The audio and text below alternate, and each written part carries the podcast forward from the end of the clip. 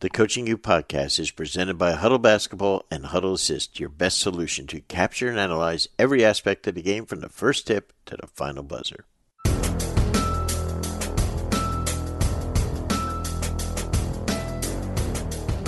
Hey, welcome to another Coaching U podcast presented by Hudl and Hudl Assist. And this is your coach, Brendan Suhr. Uh, really excited today with Steve Donahue. And after this quick timeout, we're going to get right into it. Prepare like the pros with the new Fast Draw. Fast Draw is the number one affordable coaching tool used by pro and high school level teams worldwide. With Fast Draw, you can save your plays and playbooks digitally, attach video, and share with other coaches and your players in seconds. In addition to a great product, they also provide basketball coaching content and resources through their blog and playbank, which features over 8,000 free plays and drills from their online coaching community. For access to these plays and more information, visit fastmodelsports.com or follow them on Twitter at fastmodel. Don't forget to use promo code CU10, that is CU10, to receive 10% off your next Fast Model purchase. We're thrilled to have our longtime partners and friends at Dr. Dish Basketball on board as sponsors of the Coaching U podcast. Dr. Dish machines are undoubtedly the most user friendly and advanced machines in the world of basketball today. Dr. Dish has completely revolutionized and reimagined the shooting machine to provide the best solution on the market. Join top programs around the world like Duke, North Carolina, Florida, and countless others and upgrade your shooting machine to Dr. Dish. Dr. Dish machines are the best way to increase purposeful reps in your program to get players better, faster, while tracking progress along the way. Dr. Dish provides so much more than just your standard shooting machines with custom training, pro trainers, and coaches on demand, real time and detailed analytics, and top of the line drills and workouts. If you're looking to take your program to the next level, look no further than Dr. Dish for the best basketball training machine in the world. If you have an old machine that's just collecting dust in your gym, did you know that you can trade that into Dr. Dish for up to $1,500 off and get a new dish? Make sure to give our friends at Dr. Dish a follow at Dr. Dish B-Ball on Twitter and Instagram for great daily drills, workouts, tips, and inspiration or contact us at drdishbasketball.com. Don't forget to mention Coaching U or our podcast for $300 off your purchase. Here with Steve Donahue, the head coach of University of Pennsylvania, or as we in basketball like to refer to it as Penn. A great, great basketball school. Steve, welcome, my friend. Brendan, thanks for having me. Uh, it's a pleasure. Uh, as I told you before, I've listened to all your podcasts and uh, usually on a walk, in particular now during the pandemic. So thanks for having me on. Well, you know, I, I you know, you're most welcome, and I have a lot of coaches that uh, they think I'm like their exercise program. You know, they want me to do more than 45 minutes, 45 minutes and under for their, you know, their walks or their elliptical type thing. And so for, uh, you know, I called our friend uh, Eric Musselman, who our friend David Patrick works for, and I told him yesterday, my friend, I gave you an hour and 20 minutes the other day in our last, our 200th episode. So hopefully, and Eric probably had no trouble doing the workout, you know, so, but, uh, you know, and, and we love doing it. But, you know, I, you know, because David Patrick's one of our best friends in coaching, uh, and we speak every single day, uh, he has been telling me since the pandemic started about what you and your affectionately called Motley Crew do during the pandemic to keep learning. Talk about that if you would.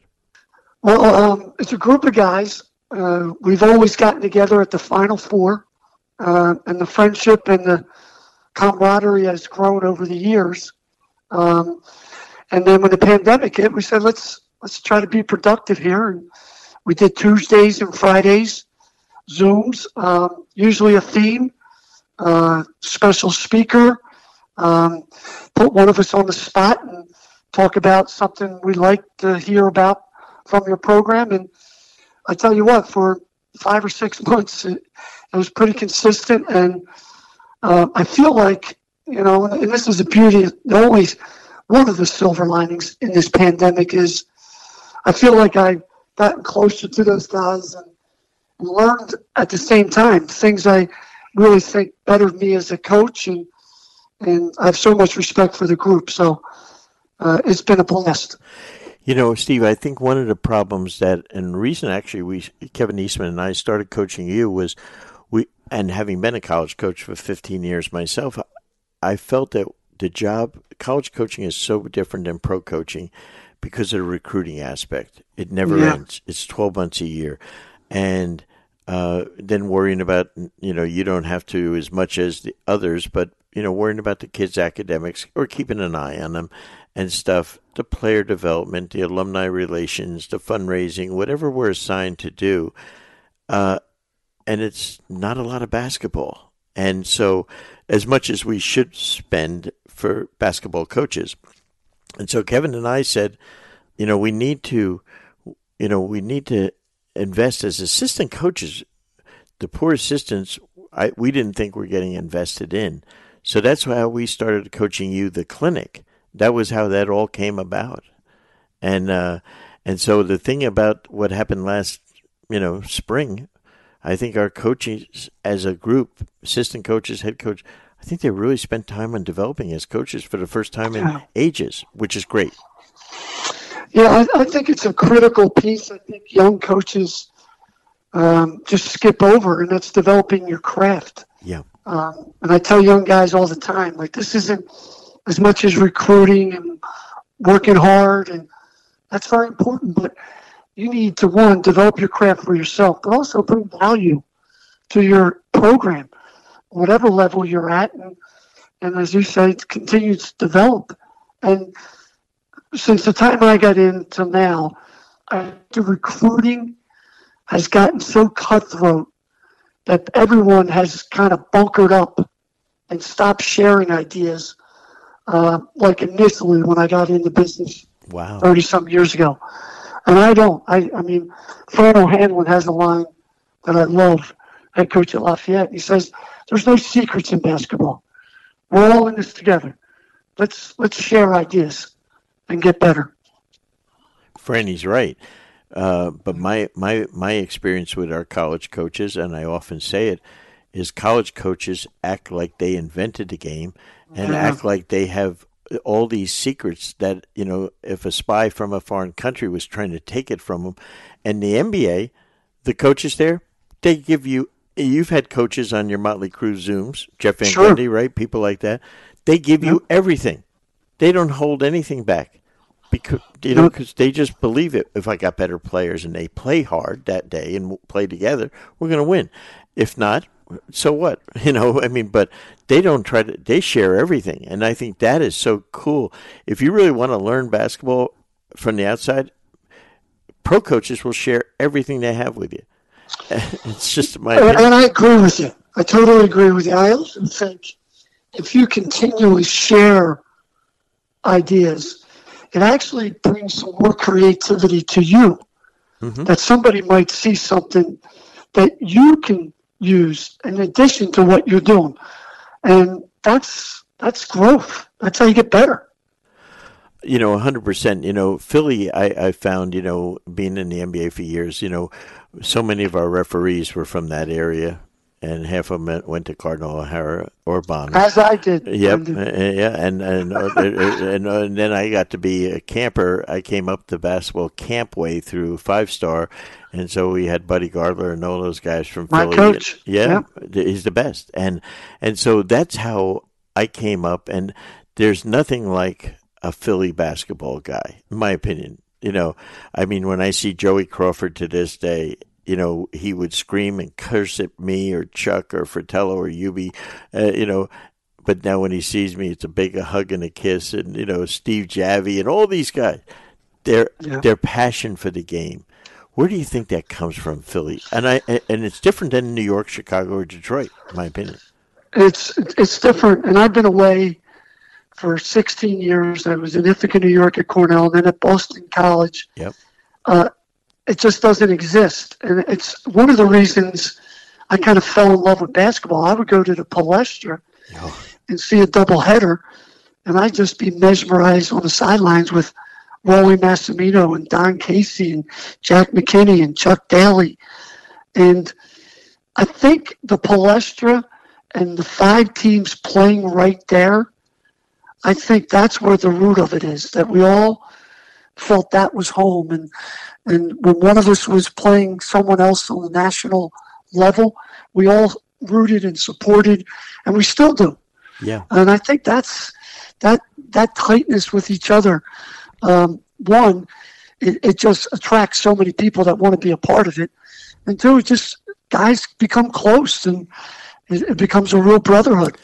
The Palestra is such a magical place. I got to play in there as a player, and believe it or not, and then I coached in there as a college coach, and and then to listen to Chuck Daly tell me stories about it, or Fratello when he was at Villanova with Rollie, uh, it, it, the stories and everything, and Big Five basketball, the players that you had there, they were mm-hmm. national programs. I mean, back then, I mean, I mean, Penn had you know, obviously they had a Final Four team way back when, and I mean, but always had, you know, how many Ivy League championships have you guys had in your history?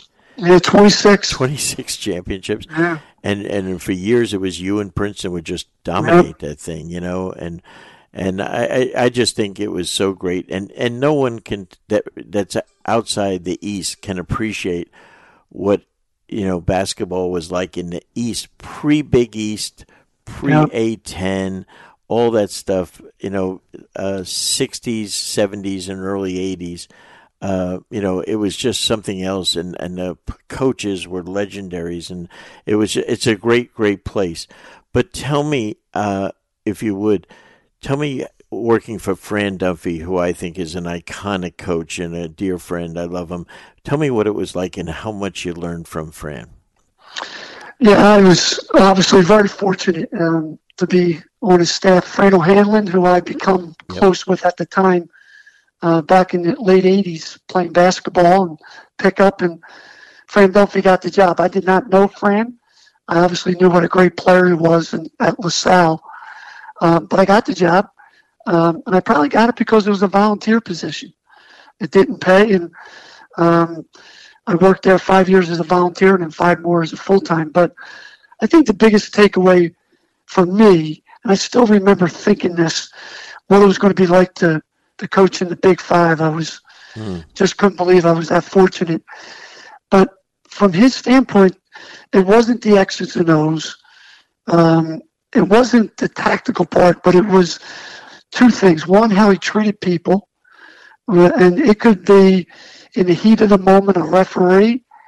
Uh, it could be a janitor. It could be whoever. Fran's ability to connect with people was flat out amazing. Uh, and then two, his ability to go between the lines and be as competitive and still hold that first, you know, the class of being a great competitor, but no one was more competitive. So that ability to have that kind of class and still compete the way he did uh, I just was amazed, and I, I think back all the time now. Is that's that was my foundation, and I was very fortunate. I want to skip one piece that I, I'll come back to, but did you ever think that Fran would leave Penn and then? I think the hardest thing to do in coaching is to replace a legend and to replace John Chaney at John Chaney. Yeah, yeah. I, I think for me, it was at the time it was difficult. Yeah. Um, but it's it's funny as much as it from the outside leave Penn go to Temple, it's almost like it's just a, a different branch of our family. Uh, it's another Big Five school, and, and I, I love if you don't know the story. Fran went to John Chaney first, and I'm not taking it. He said, "I'm not taking this job unless I get your blessing." Uh, and I think that that's exactly how we handle things we hope to in Philadelphia. And Fran did that, and uh, and I, he did an amazing job at Temple. Just yeah. an incredible. I think he went to nine NCAA tournaments. Yeah, no. I, when I was at UCF, I got to coach against him, and it was such an honor. And you know, and you know, and I, I, I just thought the world of him, and you know, and obviously didn't even have all the knowledge and background uh, that you know you have with him. But tell me, when you left him after the ten years with him, And I mm-hmm. love that you did five years as a volunteer. You know, nowadays the first question a young coach says, "Hey, coach, I want to get where you are. How much right. does it? How much does it pay?" Right? You know, right. You know, uh, but you know, uh, how hard was it to get the Cornell job, and then did you know what you were getting into? The answer is I, you know, I, I, I was interviewing like crazy, and you know, the Division One jobs are hard to get. Real hard. And I can't say I wasn't after ten years getting a little discouraged. We won six out of the last Ivy League titles, and you know, we got three NBA players, and we had a lot of success. So I was grateful when I got the Cornell job, and I got it late in the in August. Scott Thompson, who was the head coach, came yep. down with uh, prostate cancer. He's he's still great today, but so I get to hire in September, well, I probably don't get that job. Uh, there would have been a, a, lot more competition for it. Um, and then I thought I had all the answers, like all young coaches, and I got my brains beat in for five years, and, and until I figured it out. And I was fortunate enough that a guy named Andy Noel at Cornell believed in what we were doing, uh, even though we really didn't show much. Um, and he stuck with me, and eventually, like anything else, got the right people and had great success based on uh, just an incredible group of players and assistant coaches. The best basketball coaches are relying on data more than ever. That's why coaches love Hudl Assist. With Assist, you get full game breakdowns, including cl- complete team and player stats, in less than 24 hours. Your stats are ready when you need them, and Assist is more than just a box score. Use interactive reports like shot charts and advanced stats like the li- like lineup data, VPS, and of course effective field goal percentage to coach smarter. Plus, Assist brings your stats to life.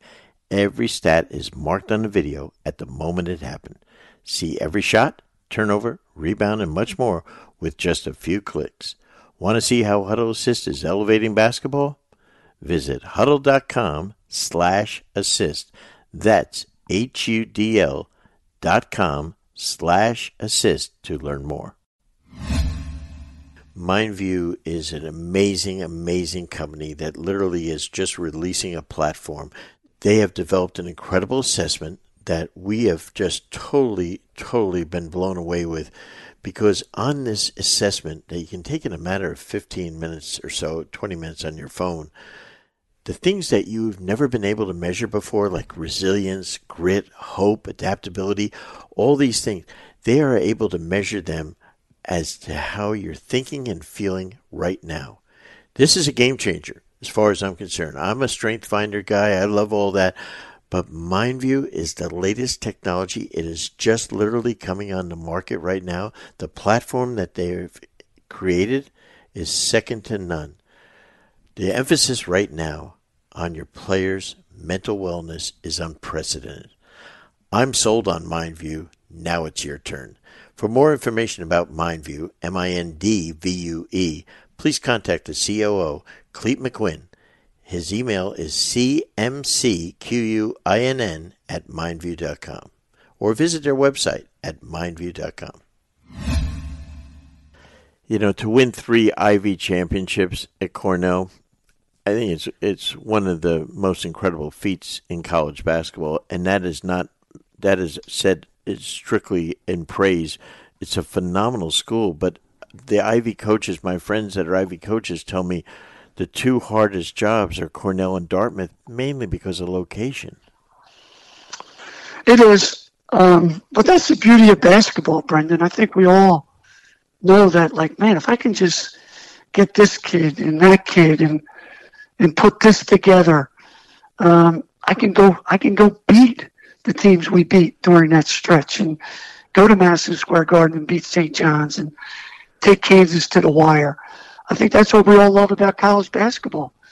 Uh, it's not like football where you got to yeah. get a hundred guys, and in basketball there's there's the beauty of five guys and uh, one ball and play the right way, and you got a chance. And that's we got the right people and we played the right way.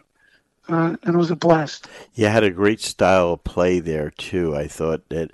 Did you uh, develop into that style when you went to Cornell, or was it something you strictly took from Penn? Because it, it looked a little different to me. It is. Yeah. It was very different. I think for five years at Penn, I thought I could play a certain way, yeah. Uh, get great players and win, and we're just not going to do that. So um, after getting our brains beat in, I had a great assistant named Izzy Metz um, at the time, and Zach Spiker's, the head coach at Drexel, and Nat Graham. And we just, after a while, we said, we got to come up with something unique a little bit. And we played in Europe. And I was enamored with the style and the bigs out away from the basket and the cutting. Um, and I kind of combined that with the way Princeton and Pete Carril played and and fit us. And the sell was come come to Penn and um, excuse me, come to Cornell and we're going to play a fun style. Uh, we're going to shoot some threes and and play together. Um, it was kind of after that trip to Europe that we we kind of started putting our stamp on how we wanted to play. That's great.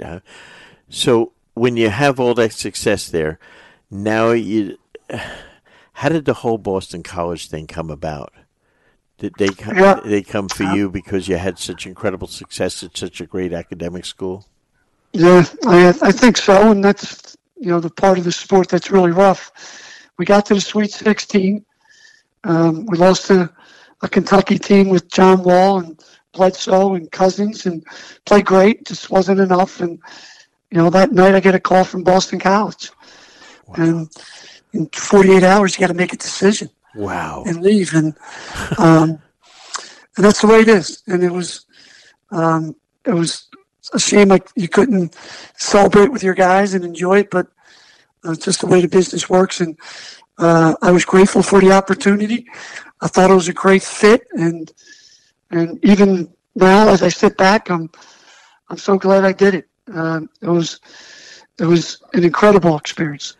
So, you know, like happens to all of us in coaching, at some point, uh, uh as I'm not sure if it was Hubie Brown or Chuck, probably Chuck, because he was he had that Ben Franklin, you know, philosophy about him, and yeah. he he just said, you know what, we all have an expiration date, you know, yeah. and, and, you know, and you know, he got, as I say, he's one of the few coaches in the world that can coach for 12 years as a head coach and be in the Hall of Fame, and got fired at his first head coaching job in the NBA in 93 days by the Cleveland Cavaliers, yeah. Cavaliers, which, and you know, the guy, you know, just you know, just comes out of it and does an incredible job. So, when you when you when you go to BC, what were your biggest challenges? Um, there was there was a lot of challenges. Um, obviously, the league at that time, all the conferences expanding, I think changed the job. Went from 12 teams back to 11 to 15, and we added, you know, some incredible programs: uh, Notre Dame, Louisville, uh, Syracuse, Pitt, and I, I, think that's one thing. And then to have 15 teams, and I, and I think at the time, uh, Boston College was still figured out uh, that they were similar to what the Big East was, which was more of a, a bus league in the Northeast. But that being said, um, I, take full responsibility for. I mean, that was, I don't think, I think there's a big difference, Brendan, between fault and responsibility. I don't think it's anybody's fault it didn't work. There's a lot of things going into play anytime you take over a difficult situation. But the bottom line is it was my responsibility. Mm-hmm. And, I didn't do as quick a job or as good a job as they wanted. And that's got to be understood. I take full responsibility. What I love about it is I learned so much. I probably skipped some steps that made me a better coach when I got to Penn. Uh, and I loved every day at BC except the day I was let go. um, and it was something our family loved and all of us loved. And, and I'm in a great place uh, essentially because of it. When when you left BC, did you have a year where you, as we call it in the Ivy League, did you have a gap year? Uh, we did. I never we heard that term until year. Obama said it with his daughter. You know, when she was going to go to Harvard, she's going to do a gap year, and I never heard yeah. that. I love it. I love it. Yeah, it's a great, and I did. Yeah, and it was, it was an incredible experience, and I think that's where I really appreciate our business there there's so many people that wanted to reach out and help. Um, we talked about the Motley Crew and and John Gallagher and Porter Moser and um, David Patrick and Chris Harriman and Mike Martin and and then but like the moment I let I let go, I got a I get a call from Mike Krzyzewski, um, and just all those Tony Bennett, almost everybody in the league, and so I spent a year. I went around to pro practices and and college practices, and then I did uh, games for ESPN and Fox, and I just took inventory. I just tried to go back and figure out what went wrong, what went right, and if I get my next chance, here's A to Z uh, what I was going to do differently. Did you know, or did you, because you never know what's going to happen, what jobs are going to open, especially mm-hmm. when you have a whole year. Did you say that I might be a better fit in the Ivy, or did you really care? I, I don't. I don't think it's a better fit in the Ivy. Honestly, I, I, I um, and I didn't mean it that way. I mean, I just no. I think people assume that, but like, it's not much different. What what I think the beauty of Penn is, and when I looked at jobs, I said, "Gosh, I, you know, your agent starts coming to you in January because, you know, he's getting some feedback from search firms that this job's going to open, that job's going to open." And I probably looked at 15 of those. Not that I could get them anyway, but if I could, I wasn't excited. Mm-hmm. I mean, there's a lot of hard jobs. And what what separates that job from another? And then the Penn job opened up, and and Penn had little to do with me wanting it. Was that it was close to home and it was home? It wasn't that. What it was was an incredible place that values education, but at the same time is committed to athletic excellence, and that's what I wanted. I knew I could attract great kids and and, and play a national schedule and, and compete on a national level. That's what excited me about it. So when that came open, and you know, of course, I was real excited and uh, and prepared and and made sure I addressed all the things that I thought I could do for the program. You know, as coaches, I think, and and I've had gap years. Uh, and some have been better than others. But you know, we, we as coaches, we have a routine. I think you know when we're working, yeah. you know, and you know whatever you do. And I remember when Hubie Brown, who was my high school coach, and uh, Hubie and I were in with Fratello in Atlanta, and all of a sudden he got fired. I mean, and the guy's coach of the year when I first get there, and I like, bang, he gets fired, and like I immediately panic. I didn't what what the hell am I going to do? I don't I don't even know about the NBA. And thank God, Fratello and I were immediately hired with the Hawks to stay there. And uh, but you know, Hubie said to us, uh, you know, you got to get a routine every day. You know, if you get let go, what was your routine, and what would you recommend as a routine for anyone? And and you have to develop a, a, this year uh, you know, you have a mandatory gap year. no, your, don't. You know, I, I, think what, when you're let go in this business, I think there's, and I looked at this over the years, just watching mm-hmm. our business and how guys handle getting fired. Yes. And I, I just, I observed, and then I watched who rebounded from it and who didn't. And the overriding thing was, if you're going to be bitter you're going to point fingers and you're going to blame others, uh, you're just not going to be able to bounce back and get better from it. And I said to myself the day after it happened, I'm not going to be that guy. I'm going to I'm going to be very grateful for where I'm at uh, and figure out a way to get better. And the routine is, I think that's such a great word. I talk to my guys and how you can get in a great routine. Um, and I do it every day. I plan my day now. Um, I separate time for certain things, mm-hmm. whether it's tactical things and my mental health, my physical health, uh, recruiting.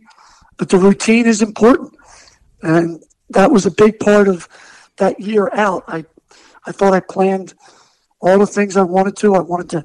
I had like 35 coaches. I wanted to personally see their practices, and I did, and I thought it made me better.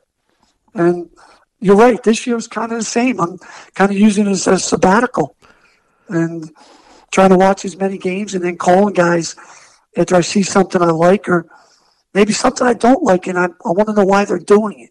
Good call. Uh, yeah. So it's been great. Yeah, I think uh, I, I've often thought, you know, and you know, Doc Rivers, you know, as I mentioned, was a player of mine in Atlanta, and then all of a sudden, you know, I, I recommended to him after he finished his long career, I said, you know, I think Doc, you'd be a hell of a coach, and he's he basically told me to go screw. You know, you don't know. it's the last thing I want to be like you. He said, you know, and Fratello and all these guys. I want to be like Riley. No way. I don't want to do that.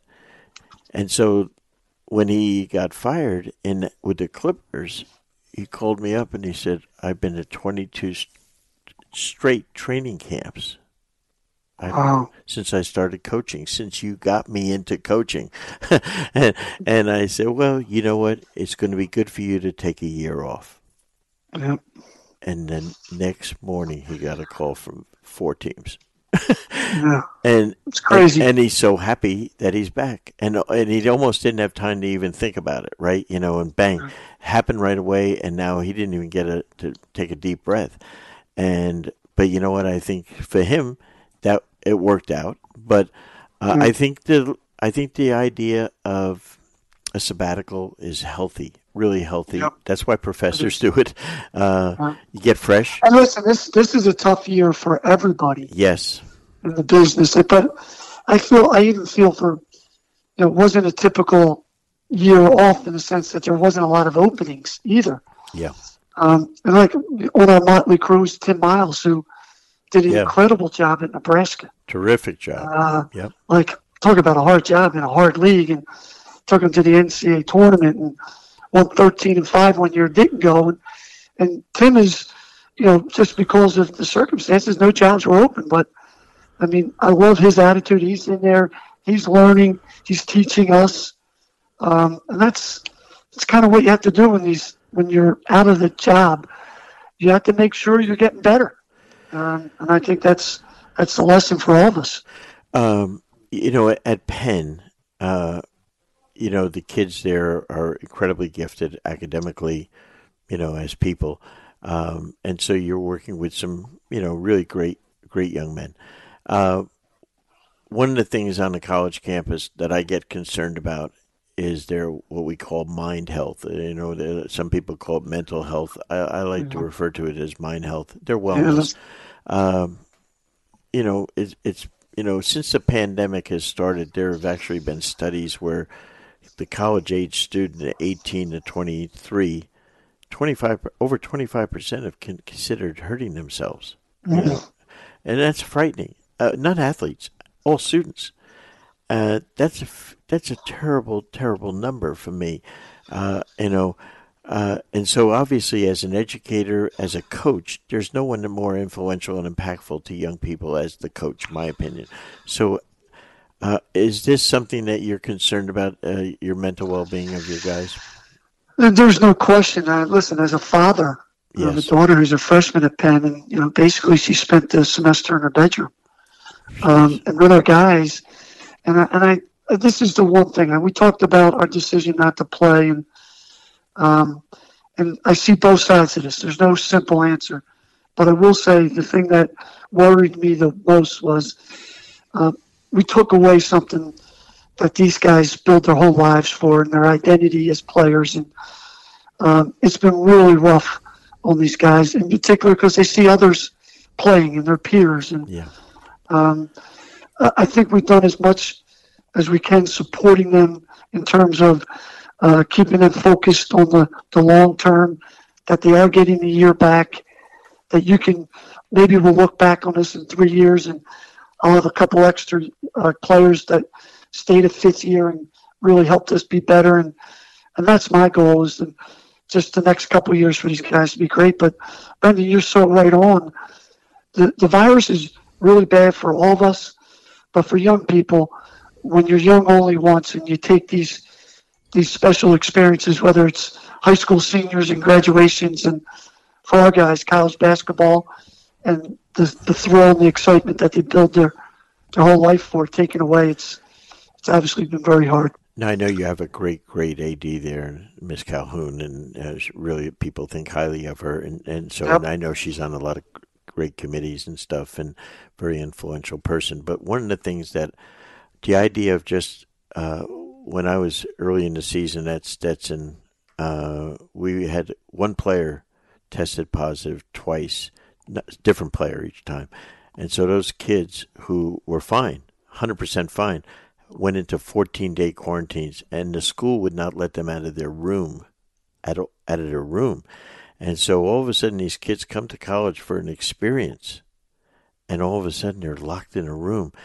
And and I think that is it was almost cruel. It was almost like being in a in a solitary confinement for these kids. And uh, forget what it did to them basketball wise, but mental health wise, and and they were not the same when they got out of their 28 days. You know, out of 33. That's how that's how often mm-hmm. you know.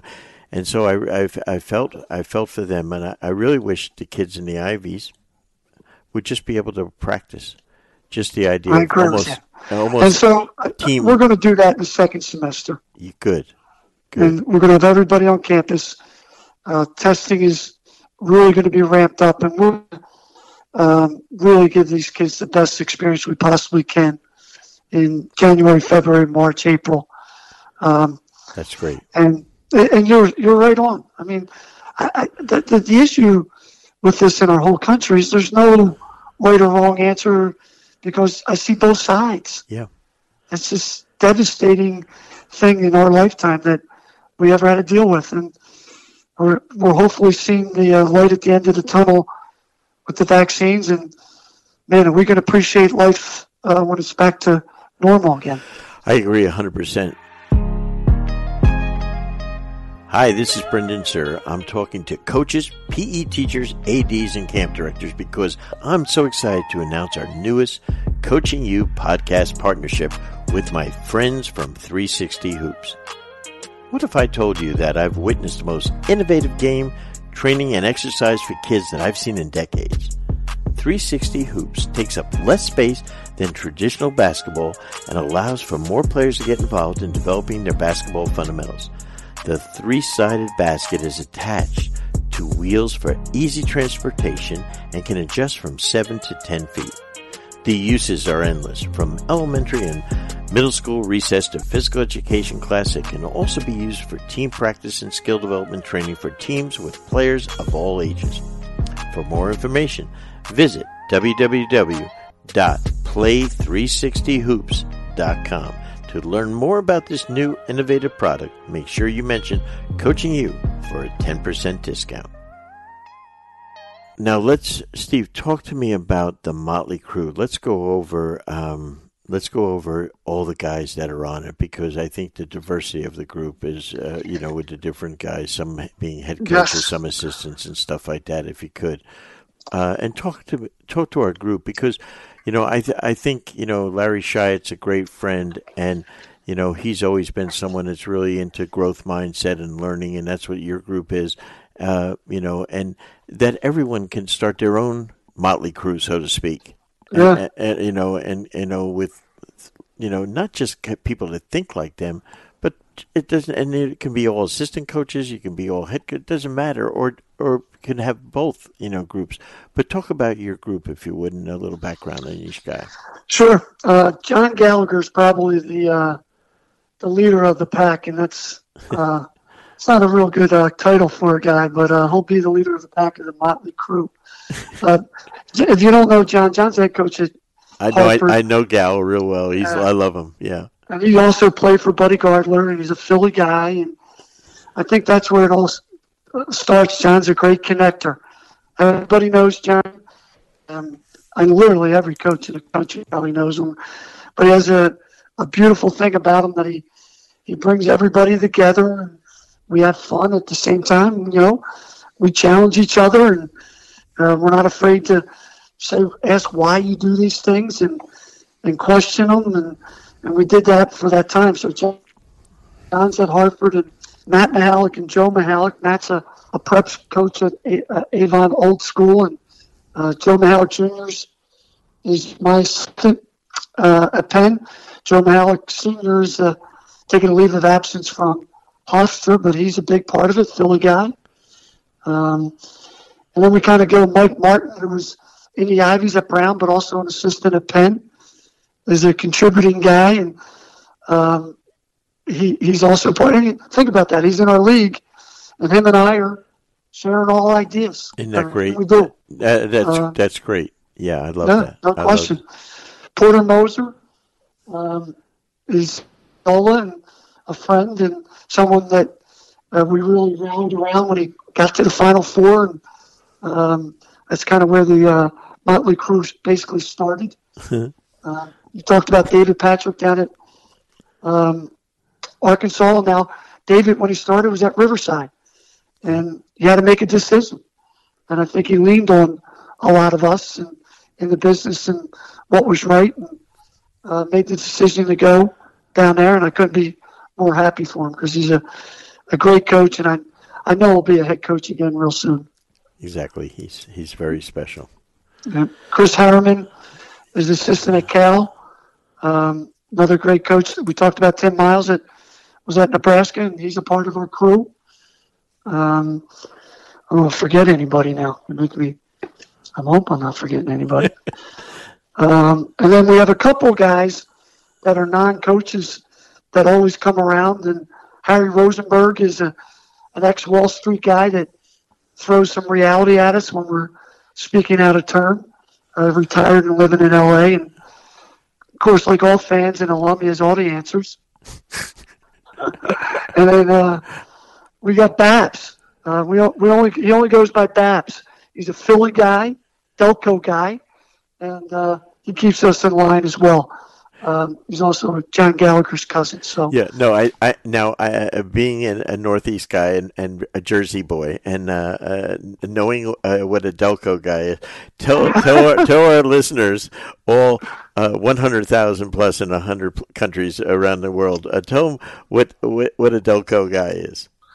a Delco guy is um, just a down to earth, tell it like it is, maybe embarrassingly so, uh, and lives in Delaware County, which has a bookie and a bar on every corner. Um, that's who it is, and that's and I'm a Delco guy and proud of it. And so is John Gal and Babs, and uh, and that's that's right outside of Philly, and it's a it's a proud area of hoops too as well. Yeah, that's that's fabulous. Uh, we've had a few referees. Jeff Van Gundy's an honorary Motley Crew. He Yeah, probably doesn't like to be called that, but Yeah, we tell- drug him in on a on a lot of our calls. yeah, tell how Jeff got in there. That's a good question. You know what? He's a Nazareth grad, and we we kill him because he's probably the only guy to ever transferred out of the Ivy League, Yep. Yale, and went to junior college, and then went to Nazareth. And things worked out for him, but Yeah. still, we like to bust his chops. And Joe Mihalich Jr. went to Nazareth, and we were watching something. We said, Joe, why don't you call Jeff Van Gundy? See if we can get him on or pick his brain about some things. And sure enough, yeah, he kept coming back for more. Um, so it's been great. It's a great addition to the crew. Yeah, you know, uh, his brother Stan uh, know? is, you know, when I was in Orlando, Stan was the coach of the Magic, and you know, and obviously coaching against Jeff and Stan for years. And then when uh, Stan gets fired with the Magic, because Dwight Howard doesn't like him anymore, uh, you know, he uh, literally, and uh, so here's the guy getting paid, you know, a nice um, just to do a gap year, and uh, and once a week minimum, he would come over to see Donnie Jones and I at UCF, sit down in my office, and we would talk Wow. ball for five hours, and and because the guy has an incredible desire to learn and get better. But the thing I loved about Stan is he's the best sharer of his knowledge of anyone I've ever met, and Jeff is similar, right? Yeah. They, Uh, listen, before I go on, I, I had two members of the crew that are basically uh, the board members if there ever was, and one is Dan Leibovitz, who's the oh my God, is the associate commissioner of the SEC, dear friend, and Danny keeps us in line all the time when we start complaining about refs and things like that.